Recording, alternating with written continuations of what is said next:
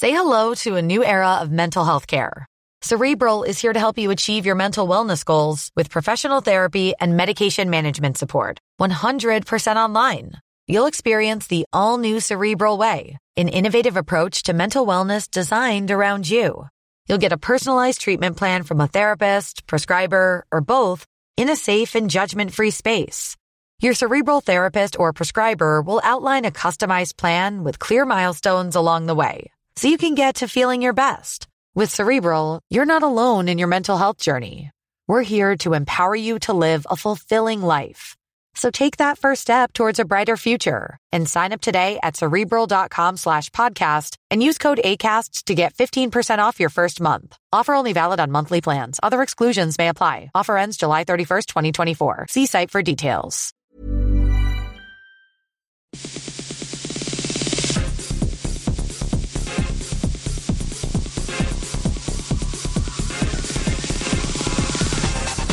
Hello and welcome to Extra Time, a web only sports show from RNZ Sport. I'm Barry Guy.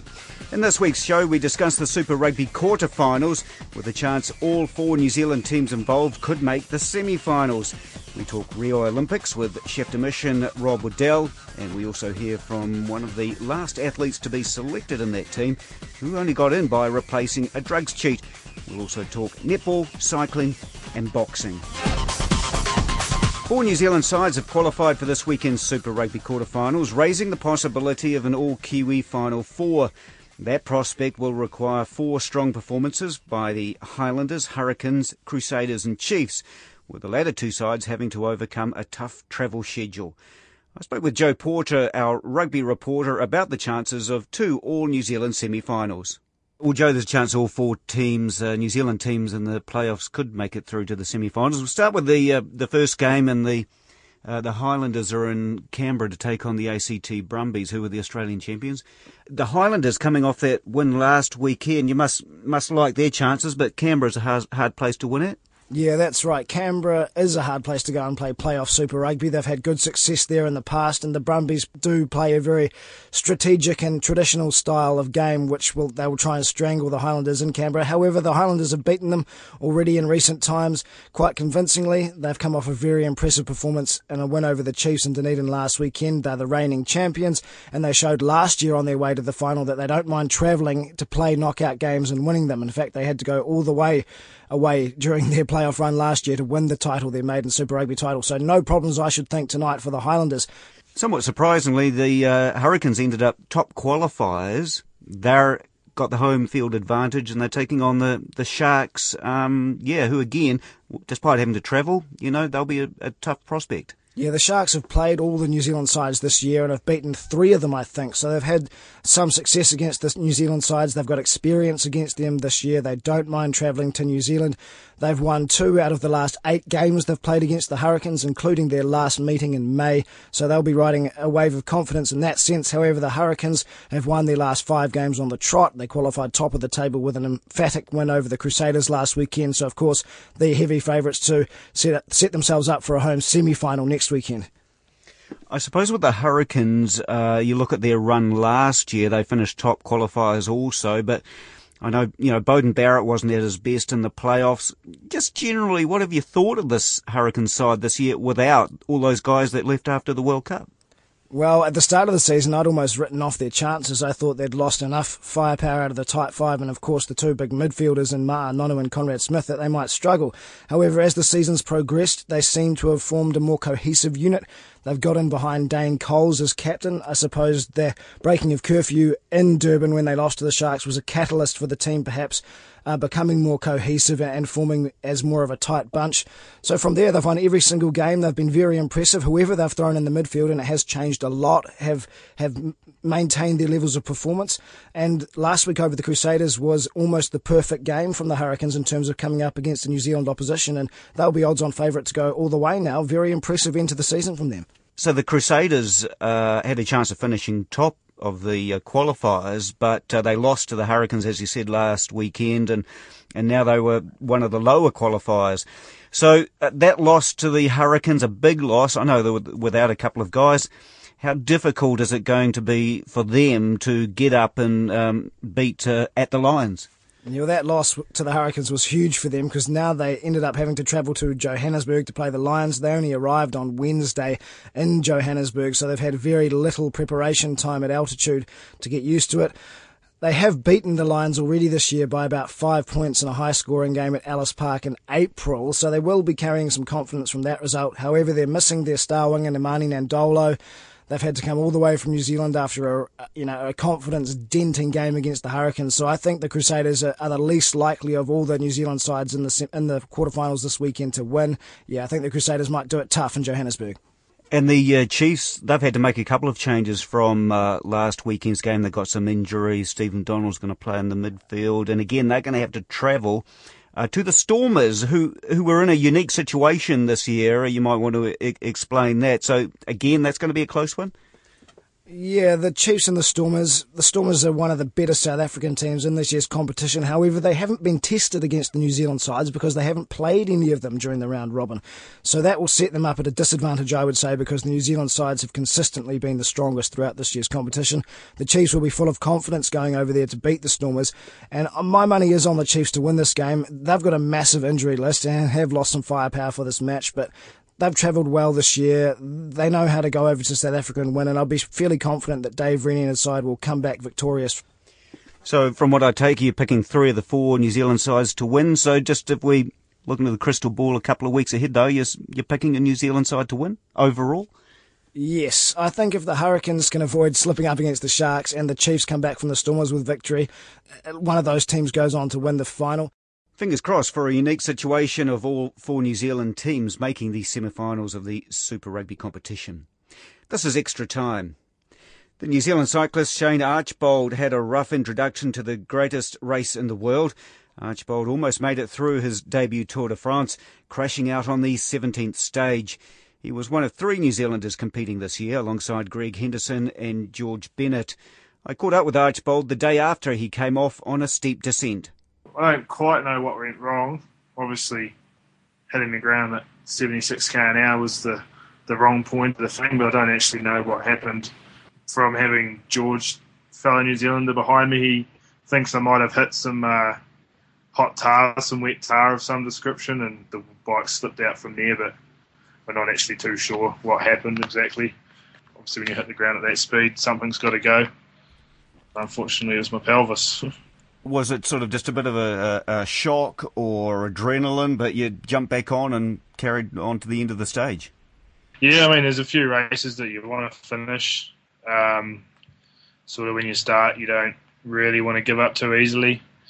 Uh, Paris Roubaix, after a crash last year, was one of them wanting to finish that, and then obviously the tour this year.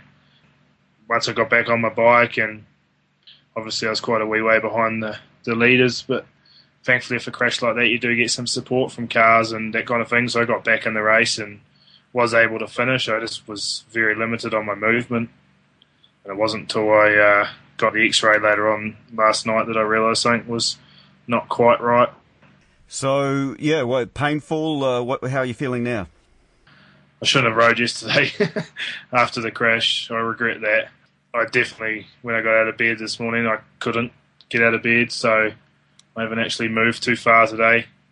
Um, I've got some crutches here now that I tried to use and are as useful as nothing, so I'm pretty limited. I'm going to be bedridden for a few days yet, that's for sure. I didn't quite realise last night the situ- seriousness of the situation, the pain wise, but oh, it's just unfortunately part of the sport. So, where does that uh, leave you? What's the prognosis? How long you, will you be out? Uh, I don't really know at this stage. It's broken, yes, but it's not a serious break. It doesn't require surgery, and I am my pelvis and hips are stable, so I'm not, unless on impact, not going to get any worse. So it's more just of a bed rest thing, and um, when I feel like I can get on the bike again, I can get on the bike. It's not going to be this week, that's for sure, and probably not next week, but um, it'll just be a step by step process. I've got sort of got to get uh, hopefully somehow get back to Spain, get back to my apartment, and then get another X-ray in a couple of days' time, and then go from there. Uh, well, it's obviously ruined the rest of your season, but um, if you can put that aside, I suppose, how was the Tour de France experience? Yeah, it is an amazing experience. Um, it's crazy how many fans there are, let alone New Zealanders. There's a lot of New Zealand fans out there um, supporting me, Greg, and George, and that was a great experience. And the whole the whole thing in itself was great, but obviously to come so close to Paris, there's only 420k left of the race. It was a bit disappointing to only have 10%, 12% of the race left to do and not be able to go all the way to the line. But um, there's always next year, and obviously the health comes first, so there's not much we can do about that. Uh, so um, I can uh, just assume that this rules you out for the rest of the, the season, would it? I wouldn't be so sure just yet. Um, if I was out for the season, I'd definitely be coming back to New Zealand on a flight this week. Um, I'm going to play it by ear and try and get back on my bike, hopefully in less than three weeks. And then um, once I can go pain free inside, I can get back outside and then start racing. I still have quite a few races left on my calendar this year. Nothing as the uh, extent of the Tour de France, but it would be nice to race again before before the end of the season because obviously otherwise I won't race again until January or February next year. So it's not really much point being a cyclist if you can't race your bike. So I'll be trying to come back as fast as possible, but for now we'll just have to play it by ear. That's the New Zealand cyclist Shane Archbold. Final spots are up for grabs as the last edition of the Trans Tasman Netball competition draws to a close. The Waikato Bay of Plenty Magic host the New South Wales Swifts in Hamilton on Monday night. While on Sunday, the Southern Steel are in Brisbane playing the defending champions, the Queensland Firebirds.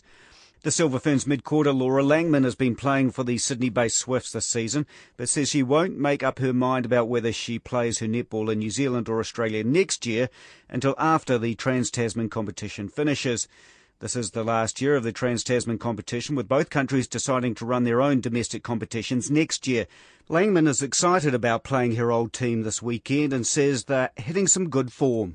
They certainly have really just each week um, steadily gained momentum, and now they're they're playing some of the best netball I think the team has played all year. And I think what better timing than um, to bring it now. So massive challenge coming across the ditch, but I think um, you know the Swifts are a well travelled a well travelled team. I think um, what they endured last season will hold um, us in really good stead in terms of the ability to have to front up.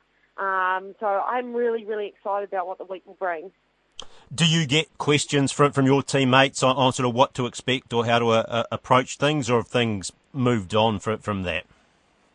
Yeah, no, I think you know we've got so many seasoned campaigners in in amongst our group, um, and I think across all of us.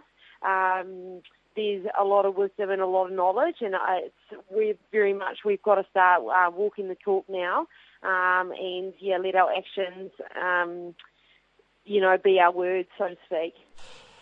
Playing in Sydney, how much of a different perspective has it given you, I suppose, both on New Zealand's netball and on Australian netball? Yeah, it's been really refreshing. I think I've really enjoyed, um, you know, the strings or the skills that I've picked up, and hopefully that have improved my game. Um, I think um, what has been great, um, kind of sliding between centre and wing D, um, the skill sets in both really complement each other. So it's been really refreshing, um, and it's been the challenge that I really wanted it to be. What about when you when you look at from Australia, looking at New Zealand netball, has it given you any different thoughts or views on, on how New Zealand approaches the game, or and vice versa? Um, well, yeah, I, I guess um, if anything, I hope it just improves my ability um, to play the New Zealand style, or um, you know, add value to, um, you know, how we like to play the game in New Zealand. So, yeah, I think um, I, I've more looked at it from an individual perspective as opposed to, you know, globe, like comparing the two. Um, I think, you know, both styles um, have their challenges and are absolutely fantastic. And I think um, having a hybrid of the two, um, I hope um, will be a real strength to my game. Which areas in particular do, do you think you, you've built on?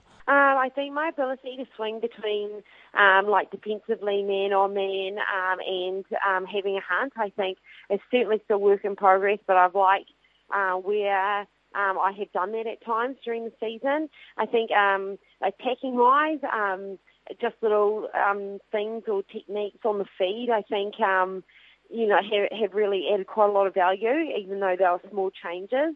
Um, yeah, and I just think the um, the expectation in terms of physical um, fitness and um, skill set over here has certainly um, made sure that I keep, even though we're in season, got to make sure you keep ticking the boxes um, that in, to ensure that you can do your role on court. I mean, how disappointing, or, or is it disappointing that this competition's not going to be here next year? Is that a loss for, for the development of New Zealand netballers? Um, I think you know you need to approach the new um, structure of um, netball. I think with an open mind. I don't think anyone is in a position to kind of comment or be accurate on the forecast of what it will look like and you know what products will come from it. Um, you know, I think what is really exciting is both nations generally want to see um, netball be the first choice for ladies, women, um, and girls um, going forward, and they both are generally looking at developing a product that is world class.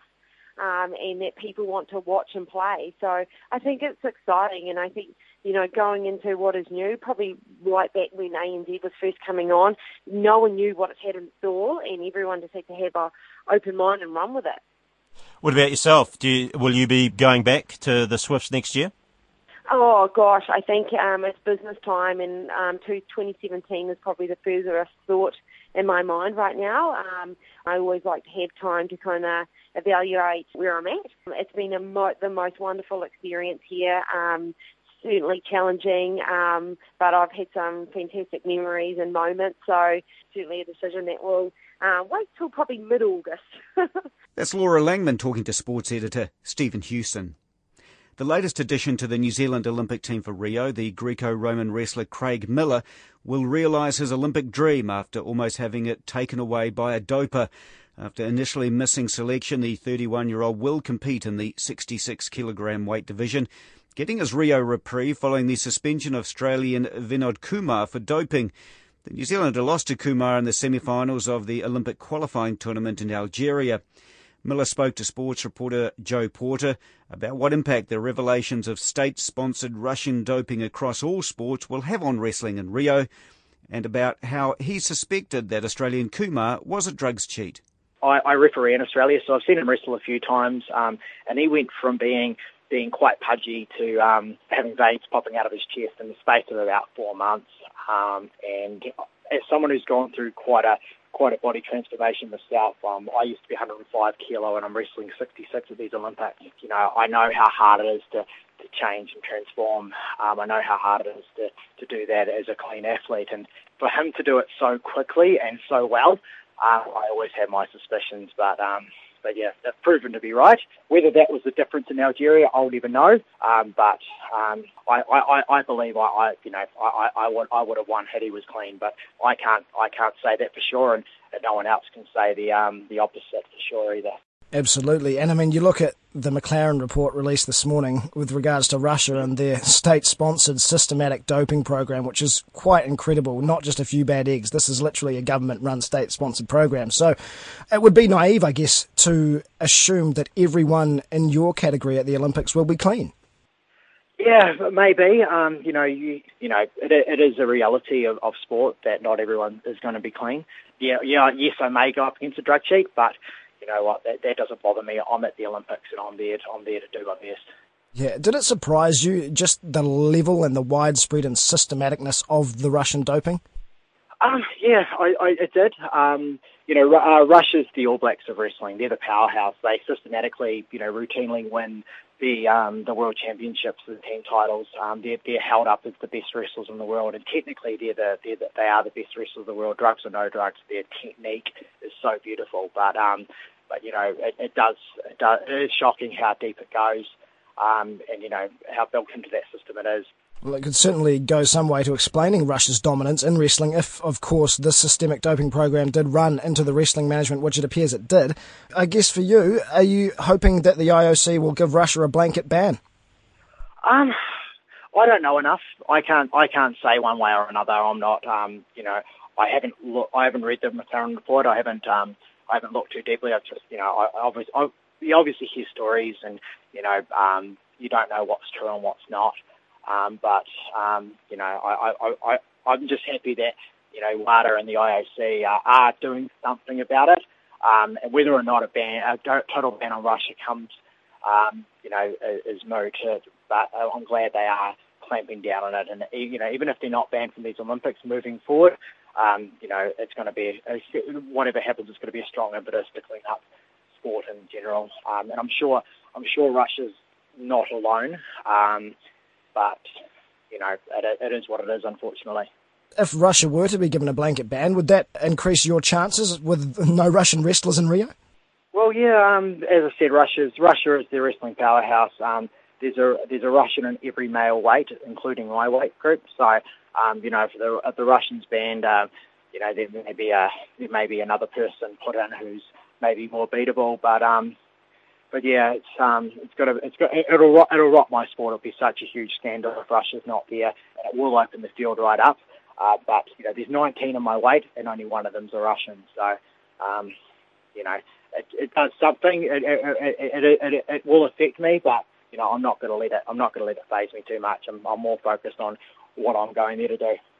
Yeah, of course. And I mean, this is your first Olympics and obviously a golden opportunity for you to achieve a massive dream. However, if Russian athletes and wrestlers are there, surely there'd be an element of doubt in your mind and the other wrestlers as to how clean the Russian wrestlers would be. No, that, that that's undoubted. You're, you're right there, but um, you also you can't let that weigh on you. You're not going to go out there and roll over to someone just because you think they're on the gear.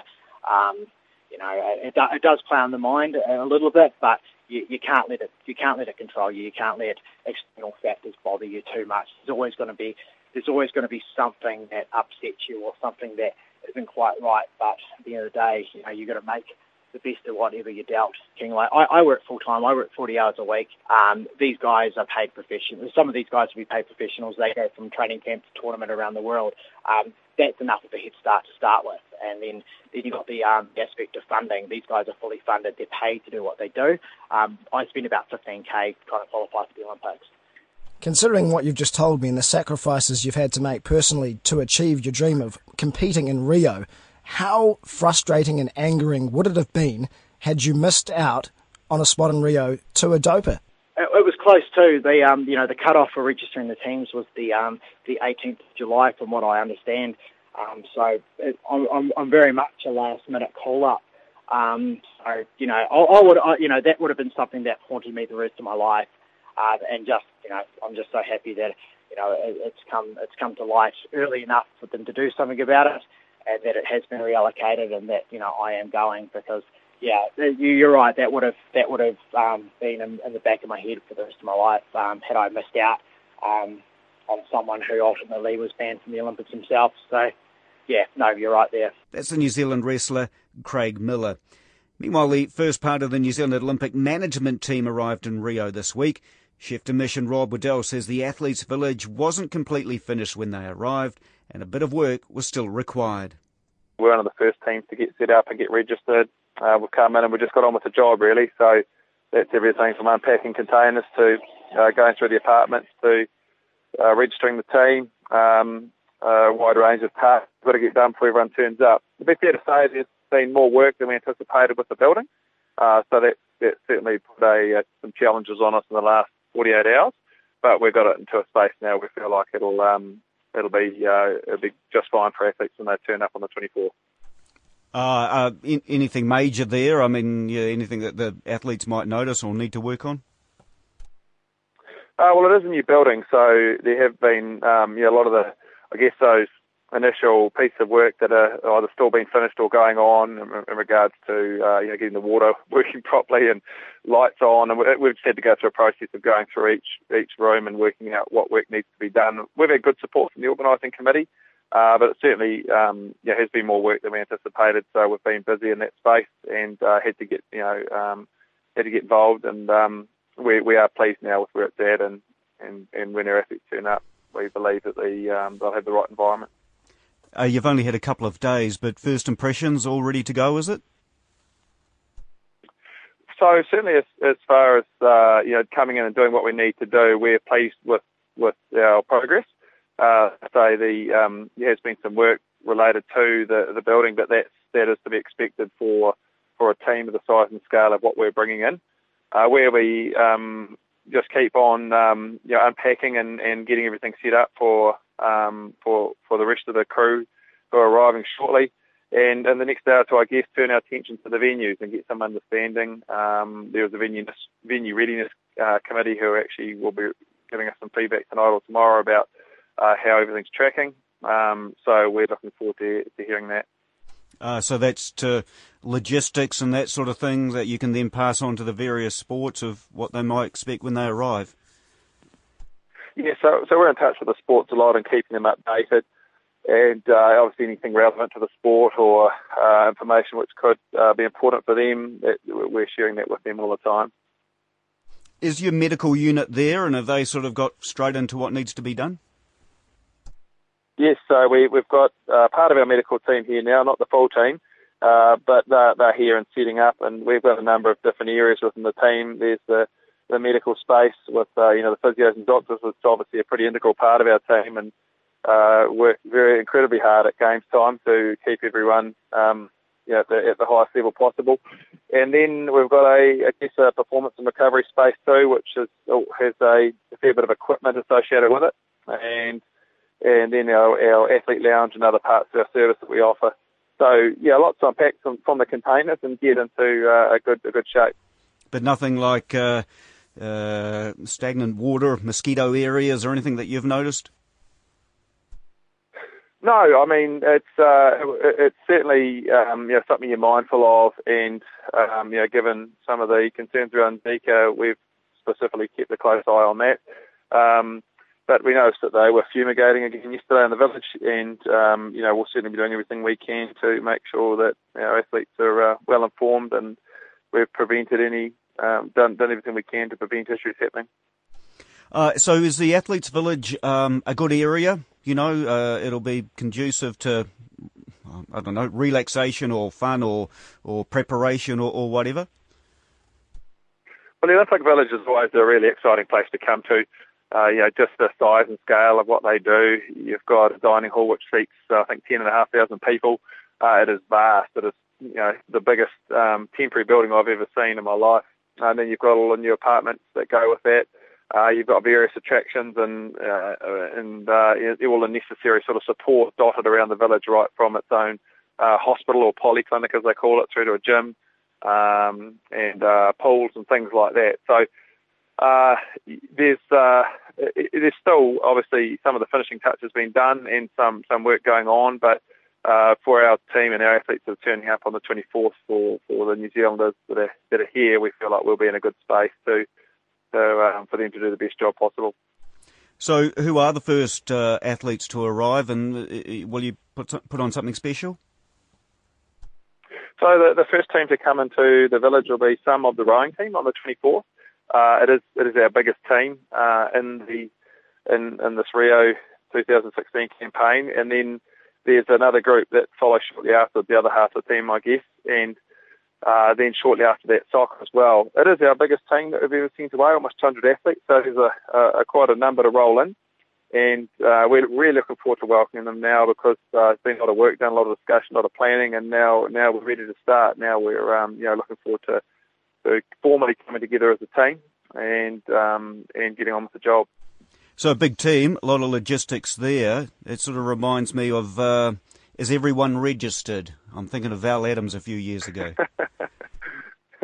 uh, look, we uh, we pay you know we work really hard on paying high high attention to detail to those critical aspects, and um, and there are a number of them as you highlight logistically where uh, you know play a key role in getting 360 odd people and all their balls and bikes and boats and accreditation, entry and uniform from one side of the world to the other. And there is no middle ground. It's, it's got to be done to the highest standard possible. So we can continue to work really hard in that space. That's the New Zealand Olympic chef de mission, Rob Waddell. A sellout crowd of 5,500 witnessed Joseph Parker's fourth round demolition of Solomon Haumono in the heavyweight boxing fight in Christchurch this week. Our reporter Conan Young was there, taking in all the action.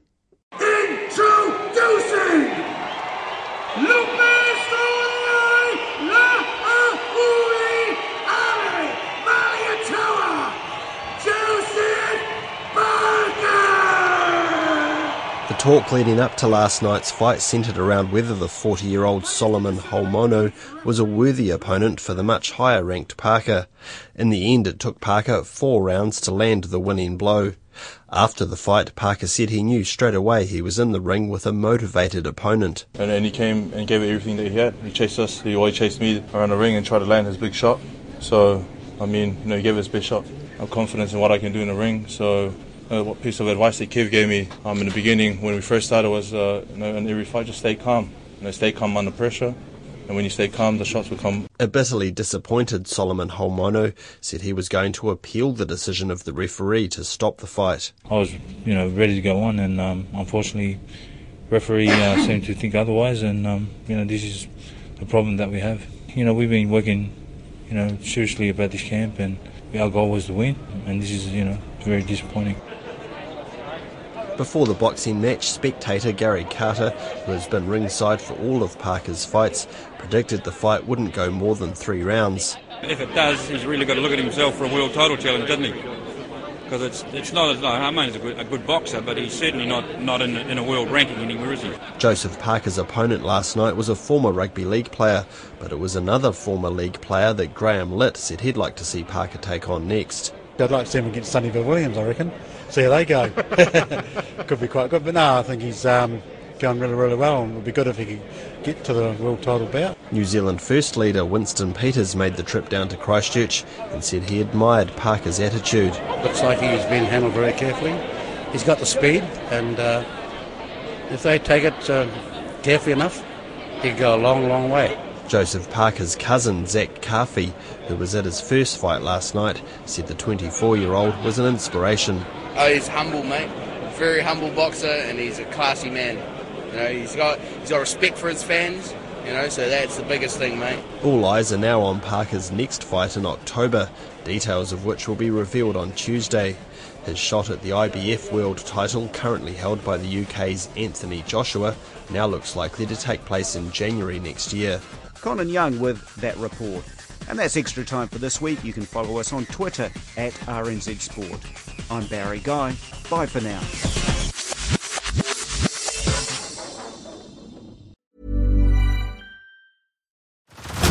Head over to Hulu this March, where our new shows and movies will keep you streaming all month long. Catch the acclaimed movie All of Us Strangers, starring Paul Mescal and Andrew Scott. Stream the new Hulu original limited series We Were the Lucky Ones with Joey King and Logan Lerman. And don't forget about Grey's Anatomy. Every Grey's episode ever is now streaming on Hulu. So, what are you waiting for? Go stream something new on Hulu.